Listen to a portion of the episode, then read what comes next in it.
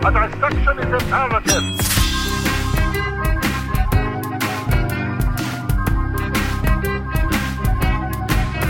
It took me like half of Mike's diatribe to realize he was trying to lead me in and not trying to start an argument with me, because I was about to just launch into an argument, because I actually had this same conversation with a group of friends not earlier in this week. Like, I woke up and like an hour later, like an innocent text led to like a half an hour of text back and forth about this very conversation. And I'm like, it is 9 a.m. I just ate a bowl of cereal, and now I feel like I'm about to accidentally defend gas chambers. So can we stop talking right now? And I bet you were ready. You were ready, you and your fucking Fruity Pebbles. I am not cognizant enough to not accidentally defend gas chambers right now. So, but no. Spoken like a true politician. Yeah. So no, yes, Mike. Science, I would disagree, is the root of all evil. People are the root of all evil. And one person in particular sought to use science to root that evil out. And his name was Dr. Henry Jekyll. And someone wrote a musical about him, and this is what it sounds like. This is the moment, this is the time, when the momentum and the moment are in rhyme. Give me this moment, this precious chance. Steve, this doesn't sound like a doctor. This sounds more like David Hasselhoff. God, I'll tell you what, Dr. Jekyll is a hunk. Yes, Dr. Jekyll does look like somebody made his... Dr. Jekyll could be on the cast of Baywatch, easy. Oh, and by the way, Dr. Jekyll may be a hunk, and we are the Songtopsy Report, where we dissect bad, bizarre, or otherwise noteworthy music to figure out how it died. I'm your host, Nick Brigadier. I'm Mike Russell. And I'm your research bringer, Stephen Trollinger / Edward Hyde. Oh, sorry. Sorry, guys. Oh, no. Steve, are you okay? My brain went a little funky there. I don't know what happened. Yes, I am bringing us today. I sense an ongoing bit. Yes, Steve. Yes. I sense... No, you don't. I brought with me today a piece of musical theater history. We have never had a musical theater episode up to this date. After we've done two porn parodies. You're welcome. Yes, we've done those, but we've always talked about doing an episode about a shitty musical, and there's a lot of them out there to choose from. In doing research for this episode, I hit upon a bunch of different possible permutations. Like at one point, I wanted to do a whole episode on Seven Brides for Seven Brothers, and how that particular musical has not aged well. But then I realized we'd have to have a conversation about consent laws, and I didn't think we were responsible enough for that to not be. Oh my God, horrible. Which side of consent are we talking? How young were these ladies for these brothers? Oh, well, like, if, you know, like, you kidnap a woman and you take her into the mountains, and then you basically seal her into a cabin for 7 months, and then they fall in love with you, but really they don't have a choice because they're sealed in a cabin via mountain pass for an entire winter. Wait, was this a brother a beast? What's going on? It's no, like, these were backcountry beasts. This is the reason I didn't do this for the episode, okay? We're not going to talk about Seven Brides or Seven Brothers. And we knew Andrew Lloyd Webber would sue us if we did Cats, so... Yeah, I didn't want to do that, or Love Never Dies. Have you ever heard them out in the alleyway? It's disgusting. See, this, again, thank you for continuing to prove me right as to why I shouldn't have brought Seven Brides or Seven Brothers. So then I hit upon Frank Wildhorn.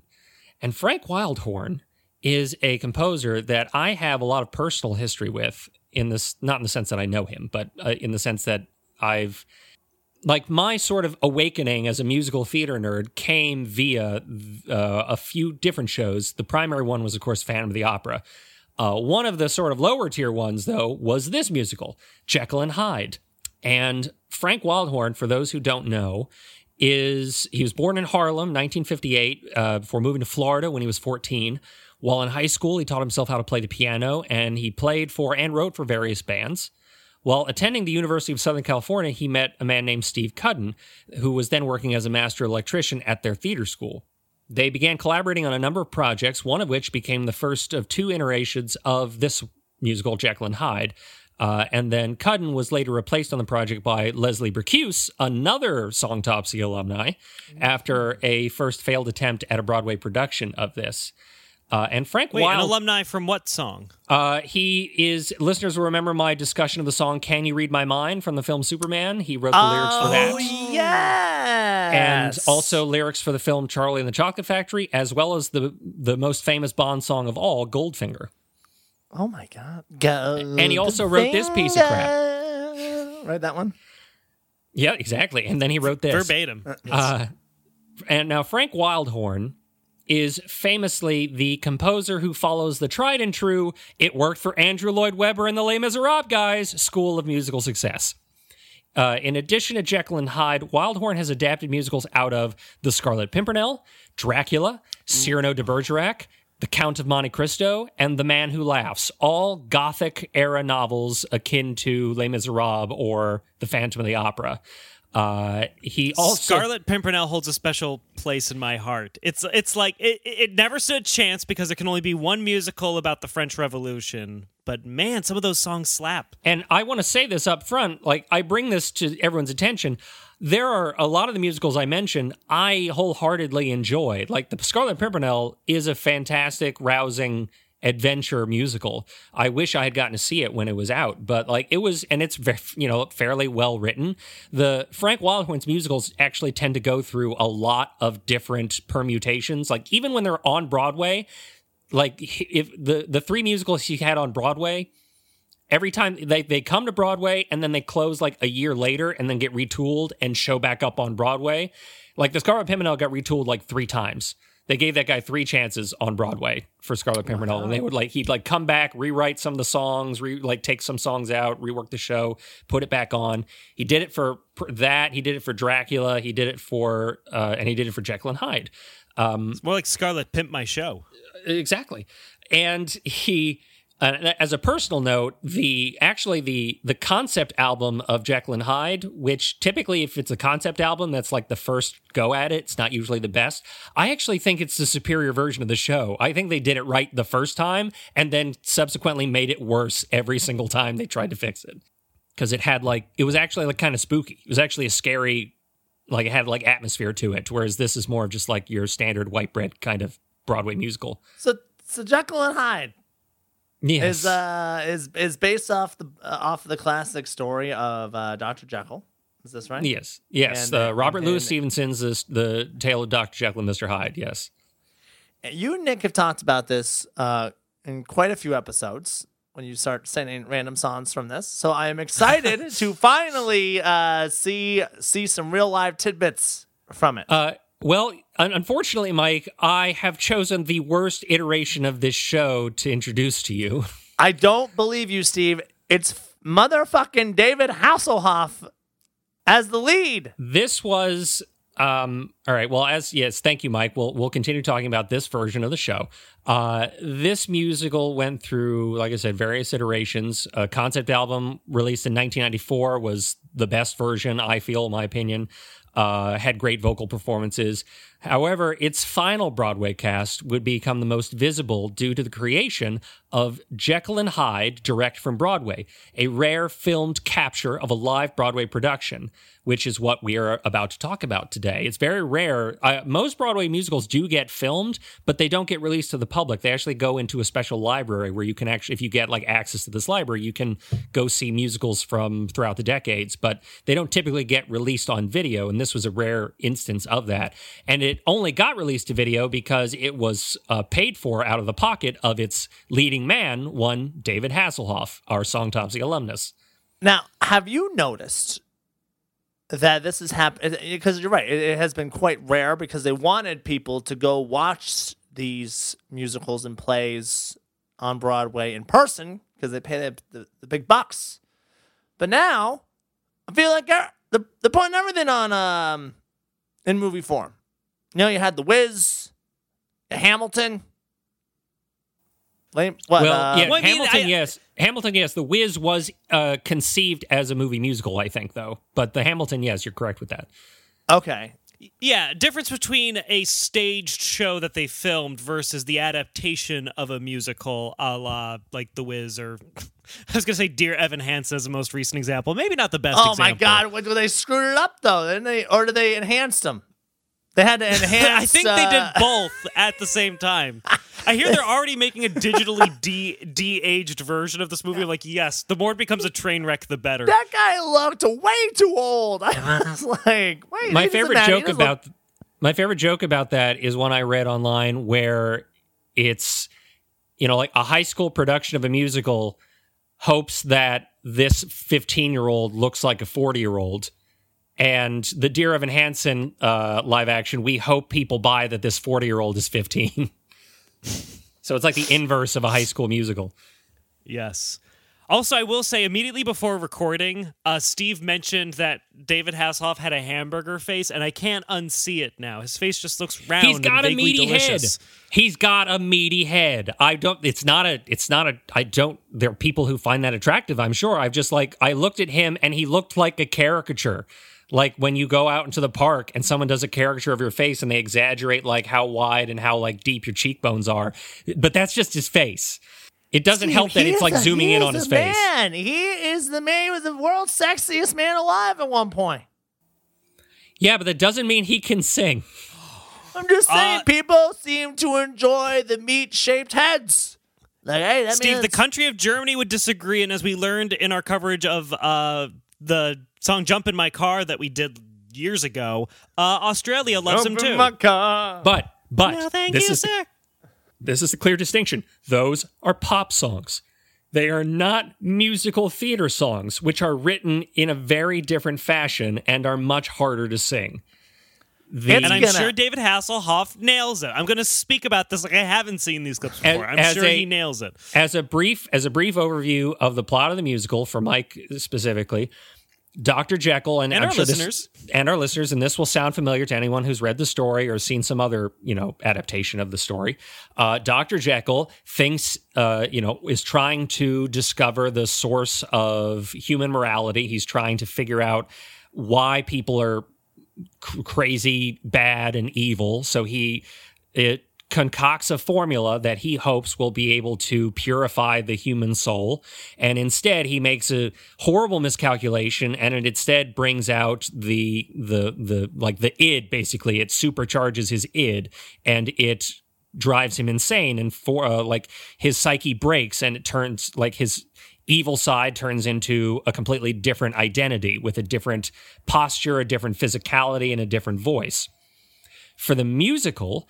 that is basically the plot as well. It's just they're also singing. And also there's, you know, a subplot where he has a fiance who's a well-to-do highborn lady, and she's worried about him because he's obsessed with his work. And he meets a prostitute who Hyde falls in love with. So he has a weird, like, love square with them where he's because you know she is into the Hassel Hyde. I mean, that man fucks. She's actually in love with Jekyll. Both women are in love with Jekyll, but because she's a prostitute, she can only get with Hyde, who beats her. And eventually kills her. Spoiler alert. They need to make a new version of this. I don't know. They've redone this show like 5 times, so maybe they will. A female Dr. Jekyll and Miss Hyde. Yeah, women can be doctors too. There was a film adaptation of the story where it was like Dr. Jekyll and Mrs. Hyde, where like the man turns into a woman, which was an interesting way to. This was from like the mid '90s too. So you're like, wow, way to be super progressive. I'm sure they handled it tastefully. Then I need to get out the demons in me, all my femininity, get it out. Oh yeah, now that Mike's mentioning it, that the thrust of the story is that he's trying to like not be evil, and so the absolute like condensing of all evil in him is the equivalent of a woman, which that probably wasn't a great adaptation now that you brought that up, Mike. Don't you think there'd be more? I don't know. You know what? I gotta just watch more and see how I feel about Hasselhoff. I'm gonna call him Hasselhoff now because I'm just into this. So let's do that. Let's go right into it. We're gonna start a little bit halfway through Act 1 with the Dr. Jekyll has his, like, the board that controls his foundation, that controls his experiments, has forbade him from doing the experiment he wants to do. So he instead decides to perform the experiment on himself, and he has this epiphany moment where he realizes that he must be the subject of the experiment, and that epiphany comes with a song that became famous in its own right after the musical was used for, like, sports, like, you know, where you go, you have like a singer, a professional singer, go out and before a sports game, and they sing the anthem or they sing a different song. And this would be like a sports anthem song that would get famous outside of the musical. But it is called This Is the Moment. A dissection is imperative. And let's see how the Hoff does with it. This is the moment. This is the day. And us and all my doubts and demons on their way. Every endeavor I have made ever is coming into play. It's here and now, today. This. I gotta say, this hamburger's got pipes. I am feeling the feelings, and I'm a little hungry too. Steve, what do you hate? What do you hate about? Is it because his how he contextualizes the rhythm? I mean, he sounds like if Adam West as Batman was singing a musical number. Yeah, it is. Or like an Adam West Batman, or if William Shatner could sing even a little bit. I was thinking he does have a bit of William Shatner with him. That's he only seems to have two options. He either doesn't sustain the note and just ends it with dramatic. Oh God, what's the name of the term where you're like speak singing? I forgot. But he either ends it with that or with like the most high frequency vibrato that I've heard. And I guess part of it is a personal preference. It's part of like I am not a fan of excessive use of vibrato in a singing voice, so that it might be a personal prejudice on my part that's just how he sings, and I don't like it usually. But it does, it always comes. I just like a clarity. I like I like the note to be sustained. I don't like feeling like an earthquake is happening while someone is trying to sing. But only emotional earthquakes. Look. Oh, and I fully. By the way, if you can, while you're listening to this episode, please find the musical online. It's actually all online on YouTube for free, so you can definitely just go ahead and do it. But feel free to watch along with us so you can get the real, because he's doing some face acting here. He's like he's got so much face, and it can show so much. Yeah, the sesame seeds and lettuce around the periphery of his mouth, along with the sweet juicy bun of his face, is just. Oh my gosh! Nick, stop rolling. I should have eaten before this podcast. David Hasselhoff's face is making me hungry now. Nick, my doctor told me I had to cut down on red meat because my bad cholesterol is a little high. So now you're making me want a hamburger. David Hasselhoff is the red meat of the show. But Mike, were you going to say something? No, Nick, I was just admiring David Hasselhoff. He's striking a powerful pose too. Look at that! It's like he's got he's got two imaginary dumbbells. He moves like a puppet man. He looks like he's like on strings, and his limbs are made of wood. Well, Steve, he literally just sat up. I want to see more because I don't think we. Here's part of the issue too, and this is what happens when you film a stage show. A stage show is different from something being filmed. There's a different type of physicality you need when you're performing in front of a large room where not everyone can see you up close. You're like all of your physicality has to be broad, and it has to reach all sorts of people no matter where they're sitting. And when you film that and you start zooming in, it looks like they don't know how to move like human beings anymore because they aren't modifying their performance just because they're on camera. And that's what the Hoff will do for the rest of this production. Cannot wait. This is the moment. This is the time. Doing a bicycle walk now. And the moment are in rhyme. Give me this moment, this precious chance. I'll gather up my past and make some sense at last. This is the moment. All right, let's talk about what's he saying here. It's the moment at last. He's gonna, everything's in rhyme and motion, and he's singing at this painting.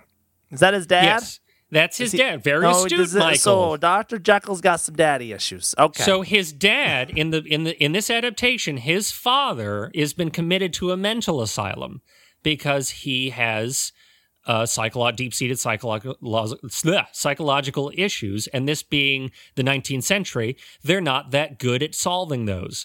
So his father has been committed to an asylum, and his whole experiment is him trying to basically cure his dad. Why? Here's a question for you. I think Dr. Jekyll went about this the wrong way. You think? Understatement of the century. I think Dr. Jekyll had the very patient right in front of him who he should have used right from the get-go. Old dad. Dad's locked away in the psych ward anyway. Let me collect some doubloons and some gold coins here. I'm gonna bribe these folks. I'm gonna take them into my laboratory, and I'm gonna work on old dad. Hey, Mike, you are actually, and we're not on the right show for this, but you are actually probably hitting it on the head, historically speaking. That probably would have, in the historical context of this time period, your scenario would have been the far more likely and easy to commit scenario. But no, David Hamburger Hyde decided to do it all on himself, which, I mean, for the purposes of the show, it makes a more dramatic musical. Does that make him a monster martyr? Ooh. I mean, I think now we're just probing to original questions with the story itself. This becomes a book review podcast. This is the Booktopsy Report. Where we welcome to the book report. That was me every September from like 4th grade to 8th grade. We need to start a podcast where we help kids cheat on their homework assignments by reviewing books for them, and just be like, write this down in your own words. Yeah. Oh, there's got to be a Spark Notes podcast already. Also, if we did that, we'd be better. Also, if we did that, I would very purposefully pepper in falsehoods throughout the entirety of the show so that they would tripped up and get in trouble. I totally made up an essay on Frankenstein when I was doing my advanced English, my AP English exam. I watched half of a Frankenstein movie and I said I read. Which one? Nothing. Frankenstein I versus said Wolfman. Happened in the book, and they're just like, "What? This didn't happen." We'll listen to just a little bit more of this in the moment, just because this is a piece of stagecraft right here. If you'll watch what the Hoff is about to do with the stage. Last, this is the moment when all I've done, all of our dreaming, scheming, and screaming. Come on, this is the day. See it sparkle and shine when all I've lived for becomes mine. Okay, all right. Let's talk about this. What do we? I don't know if I get it. All that he's lived for, his whole life, is in this moment. Has he been so obsessed with his father's mental health his whole life? Has his dad been crazy? I mean, you gotta fill me in some blanks here, Steve. What's going on with Dr. Jekyll? Daddy Jekyll. He's So Mike, he's a little obsessed. Mike, the thing you need to realize is that the song "This Is the Moment" has almost nothing to do with the show that it's in. That's why it's so easy to put it in like any generic "we want to pump people up" context. It is literally an anthem. It is a song that Frank Wildhorn and Leslie Bricusse and Steve Cuden wrote, and they thought to themselves, it kind of fits in the sense that this is he's made a decision and he's had this sort of eureka moment, but structurally speaking, the song itself, it has nothing to do with the show that it's in. Boo. I'd be booing. That's it first. As soon as you boo David Hamburger Hyde. There's no lyric. You know what? There's no lyric where he goes like, my dad is crazy and he'll get well. Like, there's nothing like that. That's what I need to hear. What am I learning from this? I ain't learning shit. I'm learning it's the moment, and he's obsessed with something. What is it? It's nothing. It's all a bunch of nothing. I hate it. I hate Wildhorn. You know, he better rap. He better pull a U-turn after this garbage. Are you kidding me? I am sick. You know, every time this happens, guys, you always bring in these songs that don't mean shit, that have to do with the actual story. And okay. All right. Well, then we'll move on. That's a good moving on point. Okay. Yeah. Let's go. It has. I want to hear Jekyll and Hyde. I want to hear about some craziness. I want to hear some like inner dialogue. I want to hear like. Look at this. First, go ahead and read it to me, Steve. This sounds good. So we're moving on to the first transformation. Now, much has been said about David Hasselhoff, the singer. I'm not a fan of his musical stylings, but that's my personal thing. It's, you know, other people are in specific countries are obvious fans of it. You know, we are, you know, Steve, we're going to fight during this because you have a problem with Mr. Hasselhoff. He didn't write the lyrics to that last song. That wasn't his. That was your boy Wildhorn. Let's be clear. You guys are both fundamentally upset, or not upset, but well, I guess Mike is. But you disagree. Steve's got no problem with the lyrics and has the problem with Hasselhoff singing. Mike has no problem with Hasselhoff singing and has all the problems with the lyrics. If you put David Hasselhoff in like a Baywatch scenario or a Knight Rider scenario, he's an actor. He's a TV actor. Wow, what a damning indictment. David Hasselhoff is definitely an actor. Definitely an actor. I enjoyed Knight Rider, the show. So are people in Cialis commercials, Steve. What are you trying to say about Hasselhoff? He's not a terrible actor. He's not like the greatest actor who's ever lived, but he's not terrible. A whole country full of people that would just go ahead, Steve. But the issue I have, and the issue some folks have, is specifically if you go to the Amazon reviews for the Jekyll and Hyde live from Broadway, if you go to try to purchase it from Amazon and check out some of those Amazon reviews, some people on there have the same problem. There's a difference between being able to be a stage actor and being an actor for film and TV, and some people can cross both lines and some people can't. And I'm of the opinion, and certain people in the comment section are as well, that David Hasselhoff doesn't quite cross that line either. And which is kind of a crappy thing if your whole show is based around somebody who can pretend to be more than one person. You know, Steve, I'm gonna hear you out. I'm gonna hear Hasselhoff out, but I just want you to keep in mind that you are backing up your beliefs with a comment section. And I'm telling you what, Steve, we've gone over comment sections in some previous episodes, and some people have a lot of wacky stuff to say in those things. I don't know how much I can trust the comment section on where I need to put my beliefs. But I mean, what you need to know, I think the ultimate like damning indictment of this is that high school me loved it. So that's the most damning indictment of this show. Okay. So now we're going to. So he's had the moment. This is it, and now he is going to take the formula and he's going to record what happens to himself. I must be wise. I must try to analyze each change in me. Everything I see, how will it be? Will I see the world through different eyes? Steve, I gotta say, when I had COVID and had to reach out to the contact tracers, it was basically the exact same thing.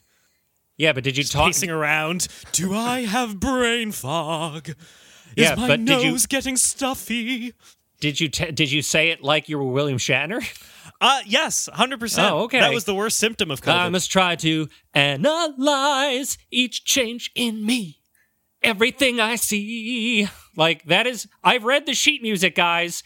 That line does not have 4 different ups and downsies. Every change in me. I must try to analyze. Like, that's not how it goes in the sheet music. But I'm sucked in. Morning light, glimmering in red, like crimson bloodshed, shimmering in red, beautiful and strange. See the colors change before my eyes. Yeah, did he take a potion or acid? There's our poll question. Do you think this is the pollment? You know, it's not uncommon for hallucinogenics to be used for mental illness treatments. Have you heard about this? I have heard of that. That's correct. I think this is Jekyll experimenting with a bad batch of acid. That's it. Okay, so now he's David Hassel hallucinogenic. Yes, Nick! Yeah. Maybe that scientist from Berkeley who invented LSD was a fan of Robert Louis Stevenson. It's like, hey, he totally read the book the wrong way. He read the story and was like, hey, that sounds like fun. I wonder if there's a way I could do that for real. See how they dance and they sparkle like diamonds at night, leading me out of the darkness and into the light. Right, he's got a syringe now. He's about to inject the flavor into the beef patty of his face. Yo, how many drugs is this guy taking? So this is just to calm him down before he actually takes the real potion. All right, take my Quaalude. He's drinking stuff. He's injecting stuff. I want to see him start lighting something up next. Like, let's go. Druggy Jekyll. That's it. So, Mike, he... It's hard to tell because, again, he doesn't vary how he holds things, but what you just witnessed was he didn't inject himself yet. He took a drink to steady his nerves, and then he put the syringe in the bottle with the formula in it and pulled it out. And then he, like, rubbed down his arm with alcohol. But he has yet, in 2.5 minutes, to actually inject himself, but he has been talking about it. You know what? Do you know what that means? Dr. Jekyll must be incredible at foreplay. It's the only logical conclusion. He likes to take his time. Likes to talk about it a little bit. You know, a lot of people like that. You guys ever take your time and talk about it before you're doing it? Mike, I'm not surprised that you become a different person in bed. Hey, it's Mike Hyde. I usually say when Mike comes into a room, it's Mike Hyde. Hey guys, it's the moment. Enough of my hilarious repartee. Let's get to injecting. I'm actually gonna. Yeah, I can't wait to see what I'm sure is David Hamburger Hyde, wildly underacting. We're actually going to skip the part where he injects himself because it takes him a full minute to do it with no dialogue or music. Okay, he must have injected like an air bubble at that point if he's injecting that long and probably will die. We'll find out. "3:58 a.m. It is done.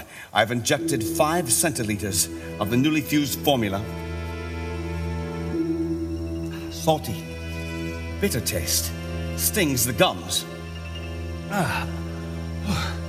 Warm in the gullet, a prickling heat spreading strongly through my veins, a light-headedness, slight feeling of euphoria." Oh, baby. Guys, you know how, like, when you get lightheaded, you just, like, your face starts doing things that it's never done before, and you, like, telegraph how euphoric you are and how lightheaded you've become. But Steve, were you not saying how in a stage performance you have to almost overdo it a little bit, which I would argue makes David Hasselhoff the perfect actor for this role? Well, yes, I did say that, and like I said before, it's not entirely fair when you film it because, you know, you can't vary your performance just because it's on film. So that's true. But this is also what we'd be looking at if we were in the first row, basically. And if I paid $300 for that ticket, I would be very upset right now. Okay, now hold the phone, Steve. Now, when was the last time you took a substance that gave you a true sense of euphoria? And you can't say the last Krispy Kreme donut you've had. Now, I want you to admit, you were talking eggnog earlier. Maybe not. Maybe that was before we started recording, but... Yes. Let's say you had a few eggnogs, you know? And you're feeling real good. So good, in fact, that, you know, it's the best you've been feeling all year. And you're just in a mood. You know, you're not going to let out a little big laugh. Steve, I know you're a villainous laughing man. I can tell. So, as a villainous laughing man, you're gonna try and tell me that you don't ever just let one out once in a while when you're feeling real good. Do I naturally laugh like a supervillain, you mean? Like when yes. I feel good inside. You've done it on this podcast, Steve. I mean, just that's blatantly false because I've never felt good on this podcast. Blatantly false. I've never felt good on this podcast. So, Steve, that's a lie. Verbatim, this has happened. This has been the chain of events. It's time for another day at the movies. 100%. I think you hate Hasselhoff so much because you just see yourself in him a little. You're just like, oh, yes, it's another role that Steve wanted that some actor he doesn't like got. Well, sure, yeah, that's probably part of it too. I like him on TV. I don't like him on stage. I like him on stage, but I don't like him on TV. Steve? Oh, sorry, guys. Sorry, that... Whew, that was weird. Sorry, I took a Motrin before the podcast, and I think it might have screwed me up a little. I took a gel cap of some kind.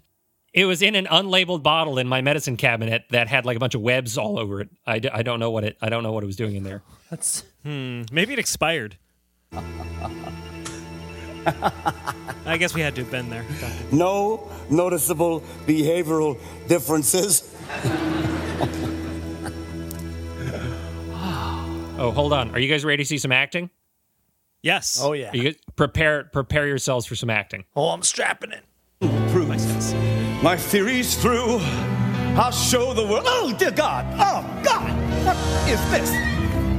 Oh, something is happening. I can't explain.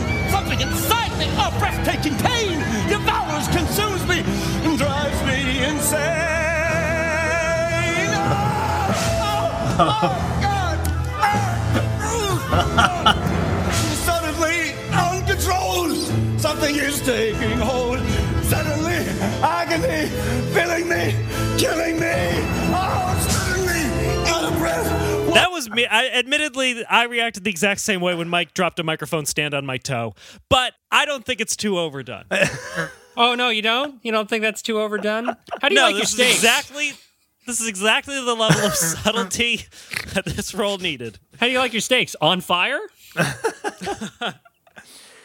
You know, I really was hearing that William Shatner bit of him. Yeah, you weren't you? Suddenly, agony, filling me, killing me. Oh, I love it, though. It's like, okay, David, all right, for this scene, I just, you know, like you're like something fiery is coursing through your veins. You can't control your movements. I want you to look like you're writhing in agony on stage. No, don't hump the stage. David, don't hump the stage. Stop humping the stage, David. You can't tell a bird not to fly or a fish not to swim. Now, you got to understand, though, Steve, he's in character. He's a method man. You know, I feel like... He's crystal method man right now. Listen, but he's going for it, man. Yes. You gotta appreciate that. He's all over the place. Look, he made a strong choice, and I can respect that at the bare minimum. He stuck with it. What would you prefer? You want someone just gonna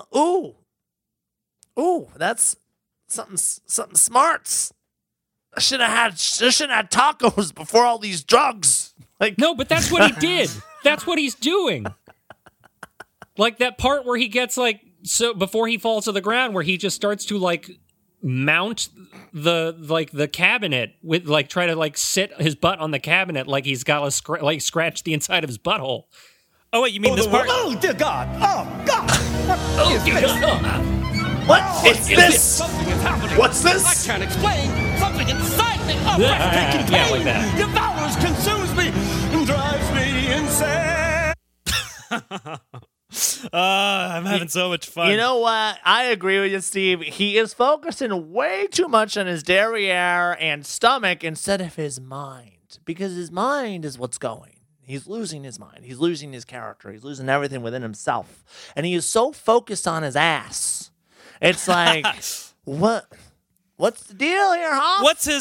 What's his name? David Asshole Hoff?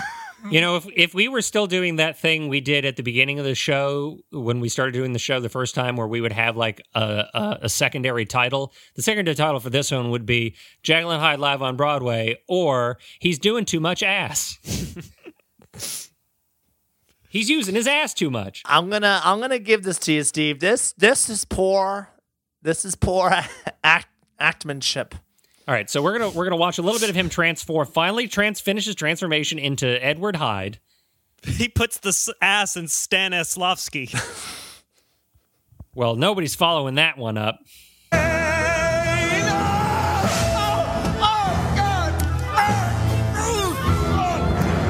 Suddenly, out of control, something is taking hold. Suddenly, agony, filling me, killing me. Oh, suddenly, out of breath. What is this? Is this death? Suddenly, can it be? Look at me. Who is this creature that I see?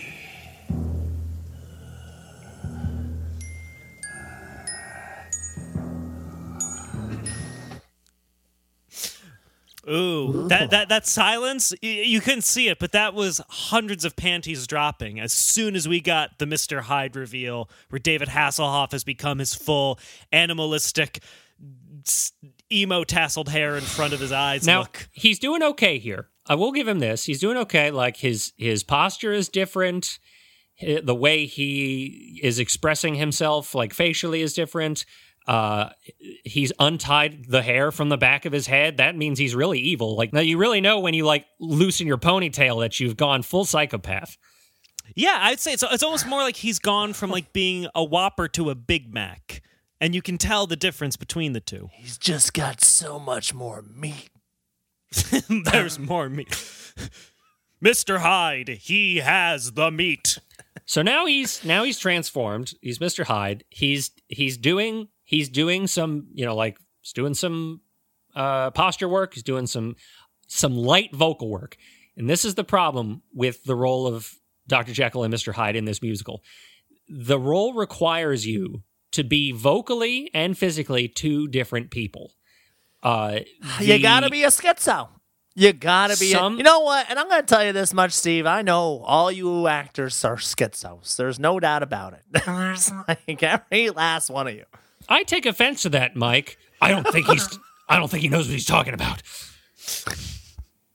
This guy knows what's up. No, I don't really think you know what you're talking about, Mike. This guy's got our number. Steve, are you all right? Oh, sorry, I'm going to take another gel cap and try to clear this headache. Yeah. Maybe from a different corner of the cabinet, not the dusty one. But it requires take some booze with it. We'll just wash it down. Oh yeah, you're right. That's the problem. My blood's not thin enough. You're right. So didn't you see what Dr. Jekyll had to do? He had a nice stiff drink before he took any drugs.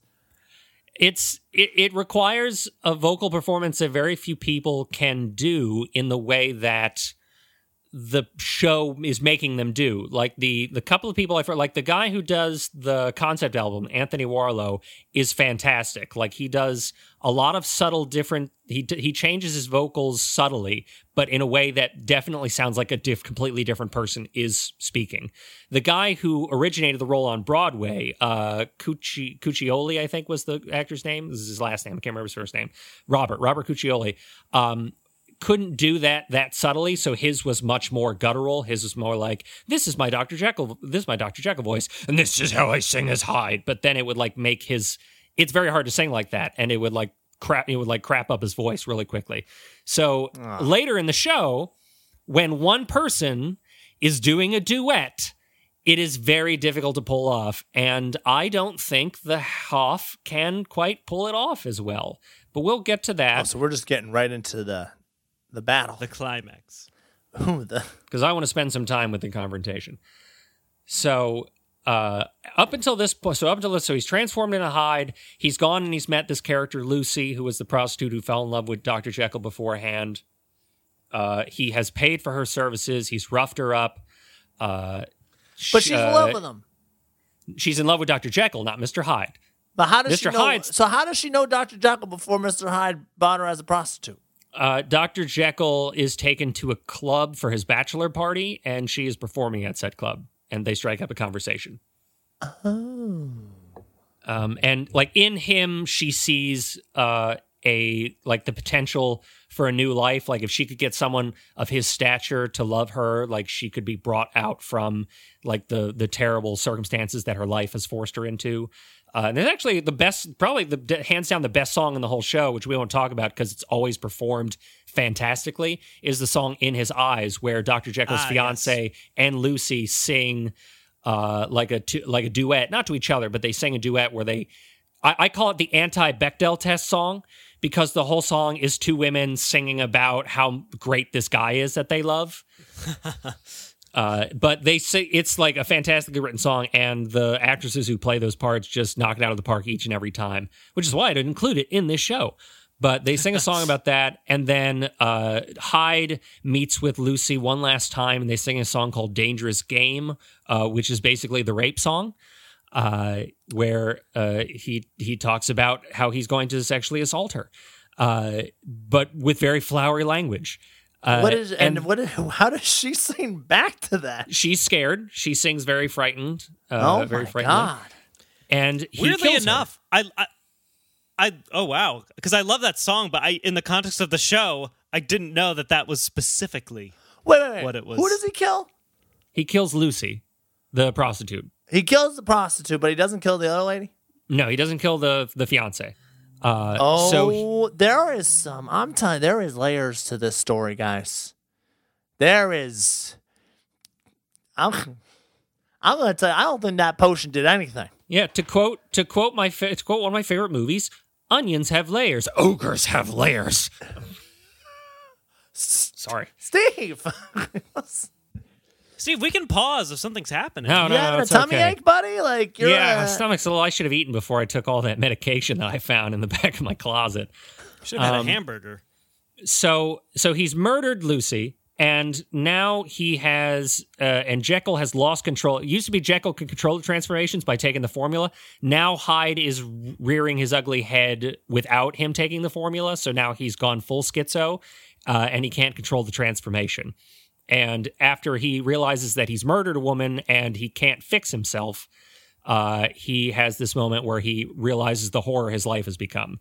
Guys, this just sounds like this could be a double-layered for a horrible alcoholic, who gets wasted and goes out and cheats on his wife and then goes out and murders the prostitute that he cheated on his fiancée with because he doesn't want the life he's been trying to build to be destroyed. Mike. Wait, Mike, are you saying that the story of Dr. Jekyll and Mr. Hyde can be used as a metaphor for the dangers of alcoholism? Wow, you are 50 years and 800 scientific journals too late, my friend. Why? I just don't know him when he drinks. I mean, this is bad. He goes out and he murders prostitutes and he stumbles home covered in their blood. Well, maybe not that bad. I don't think he gets that. I don't think he gets that drunk. He tries to convert a poor Chinese family. He tries to what? Wasn't that what you did? Oh, excuse me. I was a nice Jewish family when we were having an Italian dinner and we were talking about God. And I I got it all mixed up. I'm sorry. No, but Chinese. I guess at the end of the day, Steve. That could have happened at another time. I was drinking. But so now he's going to... Now Dr. Jekyll is going to have a reckoning with himself. Yes, the one-person duet. Die.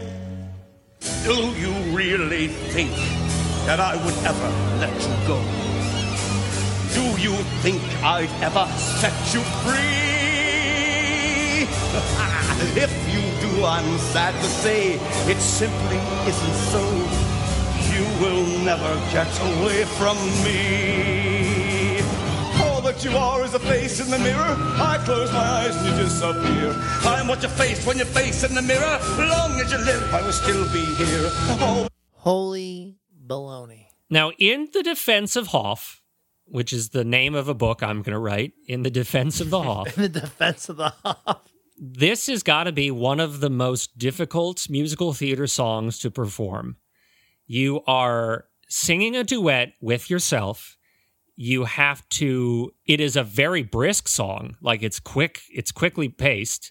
And you have to shift back and forth between different vocal styles, or different vocalities, or at least most people do. David Hasselhoff has elected, either on purpose or again because of the level of difficulty, to sound exactly the same when he is Dr. Jekyll and Mr. Hyde.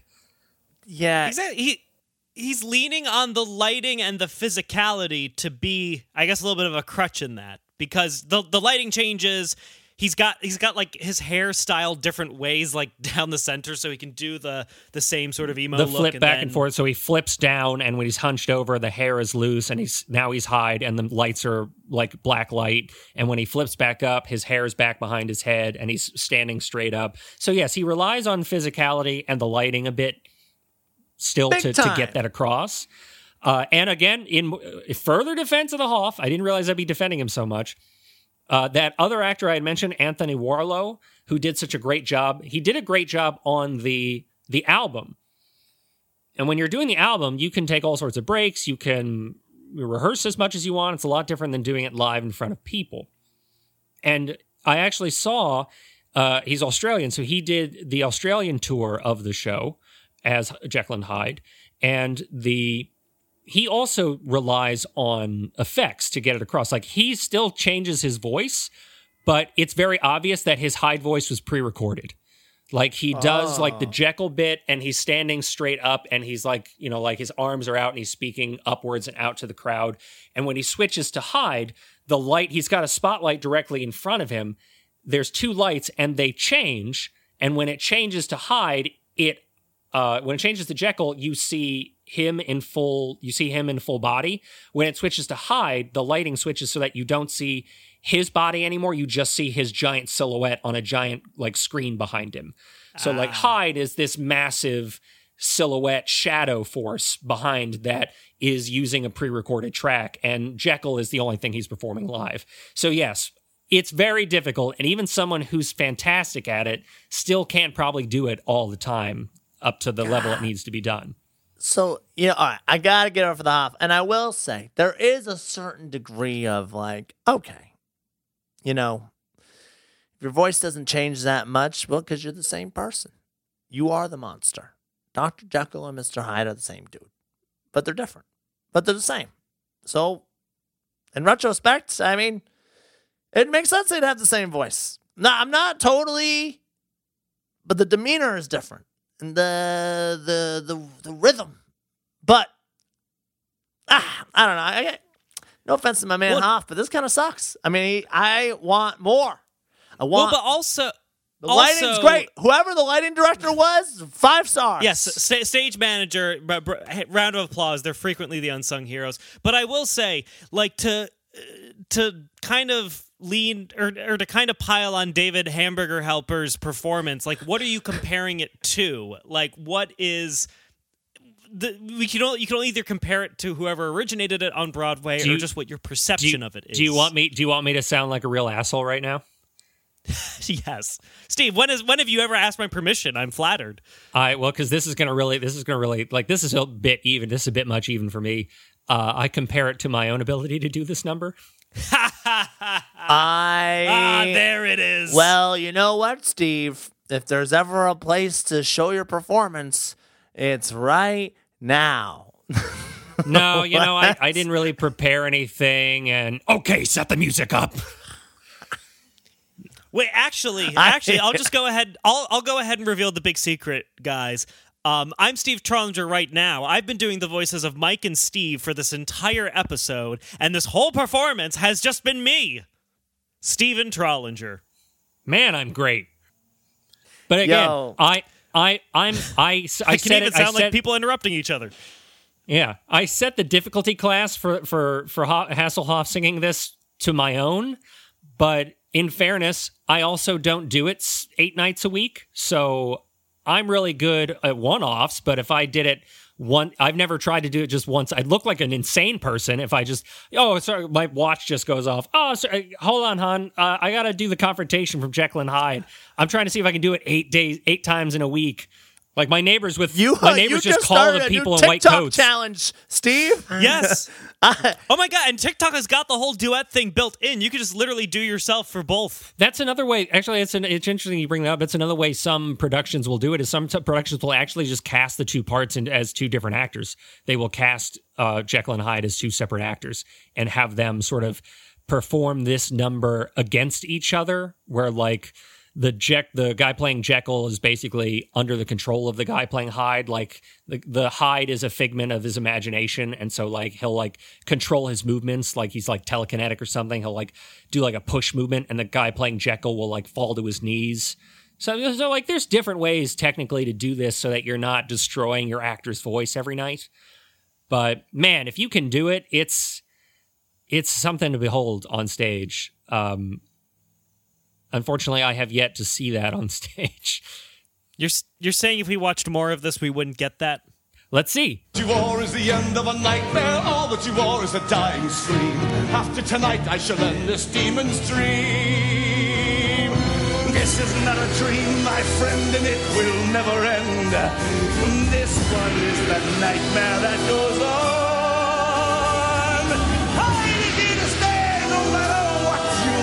And I'll flourish long after you're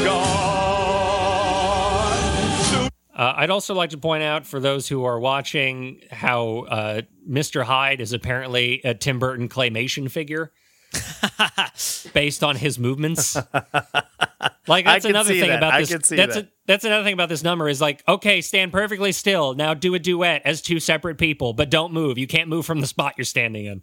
Like, that really limits your physicality, which is why I think, like, when they do the productions where it's 2 separate actors, it could potentially be more interesting just because you're... I want to watch the same video we're watching, but just dub it with, this is Halloween, this is Halloween, yeah. Halloween, Halloween. Yo, you know, there is a lot of that Nightmare Before Christmas feel to it. You remember, like, oh... What's this? Like when he poisons himself. I mean, what's this? The mayor. It's coursing through my veins. The mayor of Halloween Town literally has 2 faces. Yes. Yes. Oh man, I'm gonna tell you, and I'm with you, Steve. I'm with you. I think there is a lot of potential. Yeah, if you'd have to get twins to play it though, right? Not necessarily, because in the book there's a explanation for this. In the book, the transformation is physical. Like Jekyll transforms physically into a different person, like with it, like humped and like bent over and stooped, and his face is all screwed up. Like you don't know that they're the same person. It's not just a personality change; it's a physical change as well. He turns into a monster, basically. So, are you telling me, Steve, that Dr. Jekyll, if he kills Mr. Hyde without killing himself, he's going to get away with murder because no one would recognize him because he's not the monster? I want to hear the court case argument for this over whether or not he committed murder. Are you suggesting that perhaps if shape-shifting becomes, you know, if our science evolves so much, or as a species, we very much, you know, like the salamander, or the the squid. Oh, octopus. I like where this is going. We shapeshift ourselves into different beings, can commit heinous crimes, and then get away with it. Is that where we're heading? I mean, you constantly rail against the dangers of deepfake, so it's not dissimilar from that in the sense that, like, how do you prove I did this? Well, he's got octopus tentacle sucker wounds all over his body. And to date, you are the only octopus person that we know of. That you know of. That you know of. Yeah. And then he just like sprays the courtroom in black ink and runs out of there. I'm blind. Or just like you're trying to convince someone that you didn't kill the other version of yourself, and you're just like, it's like the movie Liar Liar. You're out in front of the court and you're like, I didn't kill him. And then you very conspicuously run to the back of the courtroom, throw open the doors like you just like dramatically revealed yourself and go, it was him, Your Honor. He tried to kill me. Now that is a Dr. Jekyll and Mr. Hyde I want to see. The other funny aspect of this too is that this musical is very popular with high school. High school musicals tend to perform this a lot. And like if I'm railing against poor David Hasselhoff's like acting in this, oh my God, how terrible is every high school production of this? I'm so pissed about that because my high school, I remember specifically, we had to be so careful with the shows that we did based on the content. And I remember I went to one school, and then the school closer to the city got to do Chicago, but we were not allowed to do that because it was deemed inappropriate. There's high schools where they're doing musicals where prostitutes get murdered. Man. I want to go to those high schools. Well, yeah, but I don't want to watch those high schools. Specifically for the edgy content. Not that I want to be in a musical specifically where prostitutes get murdered. If I'm not murdering a prostitute in this musical, I'm out. I'm going to join the football team. Nick, it's Once Upon a Mattress. There could be a hooker buried in one of their mattresses. My uncle told me about the story of the time he stayed at a Days Inn and there was a dead hooker buried in his mattress. It's happened. Steve, you know I grew up in upstate New York. Where is this voice coming from? That's what they sound like up there. That was me doing two different types of people voices, and let's see if David continues to not do that. You will die and my silence will hide you. You cannot choose but to lose control. You can't control me, I live deep inside you. Each day you feel me devour your soul. I don't need you to survive as you need me. I'll become whole as you dance with death, and I'll rejoice as you breathe your final breath. Live inside you forever. Himself by my side, now and I know that now and forever they'll never be able to separate Jekyll from Hyde. Okay, you know what? Every bad thing I said, I'm done. I love this. I'm sold. There is just something about whipping his hair down and the blue light coming on. He whips his hair back and forth, and the white light coming on. And he's looking up, he's looking down, and you know what? Who cares that his voice isn't two different people? This is deep. We are getting at levels here. All right, Jekyll is realizing he's a monster. And I whip my hair back and forth. Whip my hair back and forth. Whip my hair back and forth. Whip my hair back and forth. Now, if Willow Smith had done it that way, I might have been more interested in her music career. We need more young pop sensations singing about schizophrenia. And until we get to that place in this country, I will also say this. I think that is personally the hardest part of the whole musical to do is that one section there where he has to go, for I'll live inside you forever. No, with Satan himself. Like he's only saying no. It's only a single beat, but he has to then like, he has to cry no. He can't just say no. He has to go no. Like, so you have to like your breath control has to be insane for that because you have to go no, no, no, no, no, no, no, no, no, no, no, no. Like you have to then have so much. Like you have a split second to take as much breath as you possibly can to sing the Hyde part. The Hyde part and the Hyde part. The Jekyll part. This sounds like such a fun part to play. Oh, yes. If you're a self-indulgent actor, this is the ultimate. And I am. Yes. Imagine doing karaoke. This is perfect karaoke song. Oh. Oh my God! Yeah, but actually, it has to be. It's only 3.5 minutes. That's acceptable. It has to be the first number and the last number you do for karaoke. And it's like, I'm going to do this and nothing else for the rest of the night. But let's just finish it out real quick. Can't you see it? Oh, now time to die. No, not I. Only you. It's like that. To get die and me and I beg you, can you hide, set me free, can't you see you want me, no, deep inside I am you, you are I, no, never, yes, forever, God damn you hide, you take all your evil deeds and you rot in hell, I'll see you there, Jekyll, no, no. No! Never!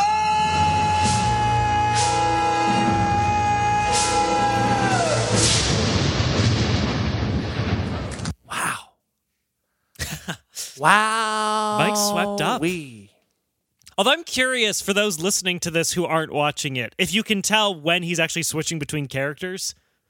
Because we're getting very obvious visual cues. And also, lyrically, you can tell in terms of, like, what they're saying. I liked that. Yeah, but Mike, can you kind of see how young Steve liked this and kind of where the appeal of the just melodrama of it all comes in? Oh yes. Oh Steve. Oh Steve. I can imagine. Oh, something Steve, is taking hold. Your hide brain is a scary one. I can only imagine. But I love your brain, Steve, and all the wackiness and wonder it brings to my life. Well, I'm glad that you like me. I guess I don't know, and yes, I'm glad that you now like the worst version of Jekyll and Hyde the Musical. I'll have to watch all three of them, four of them. This is the only one they filmed. So the other like versions you just can get albums for. You just listen to it. Okay. I might. And maybe I'll like record an audition video of myself doing the confrontation. I don't know, we'll see. 100% think that needs to happen. I watch it back and I'm like, "Oh, fuck, I don't know what I'm doing." I thought I was so good. Much like David Hasselhoff did. Yeah. Well, Steve, thank you for once again introducing this. To Mike, not to Nick. Nick knew full well what this was. Thank you, Steve. You're welcome. Yes. And I'm glad we finally, like 5 episodes before the end, got to a musical. Yes. We got to start checking off every box we haven't checked yet.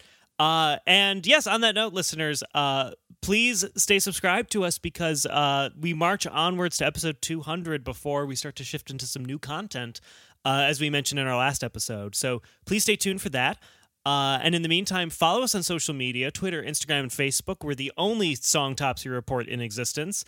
You can follow me on Twitter and Instagram at Nick Brigadier. And Mike, where can we find you? You can find me on my Instagram at MrMikeRussell.com. That's MrMR.dot. And like Nick said, check it all out. Check us out. Send us your song suggestions as soon as you can. And we will have, hopefully, another one last of those listener-submitted episodes, which we all love so much. And we've got a few, we got a few from you, but we always like getting some more. And you can find something just really shitty, just like dirt, shitty-ass, poor crap that supersedes the dirt, shitty-ass, poor crap you already have. By all means, send it to us. And why don't you tell me? Ooh, God.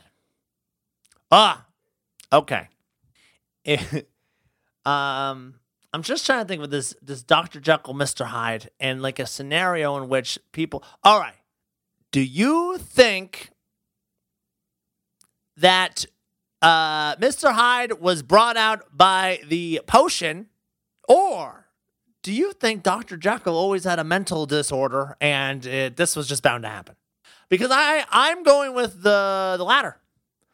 I think he was doomed from the start. It's hereditary sometimes. You think I'm wrong? And then sometimes if you just put a bunch of like household chemicals into a vial and drink it, you know, it can have an effect on your mental state. Now, yeah. Now he kept taking the potion. He kept turning back into Hyde on purpose. Yes, that's an excellent point, Mike. He was enthralled with the freedom that it gave him. The power.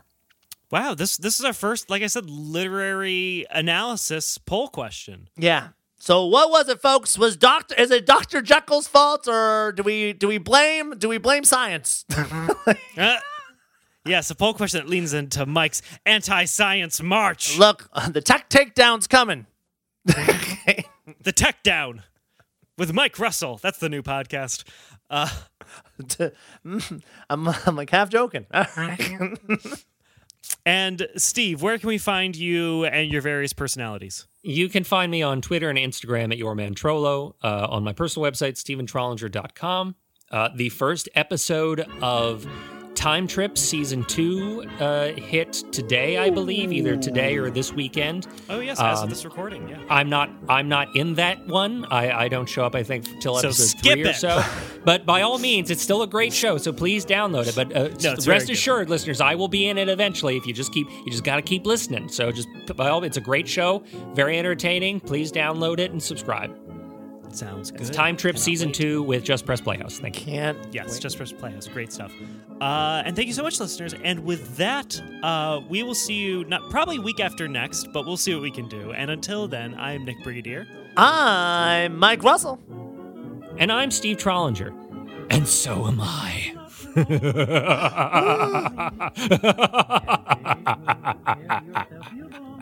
There's that sweet laugh. And we will see you week after next. Take care.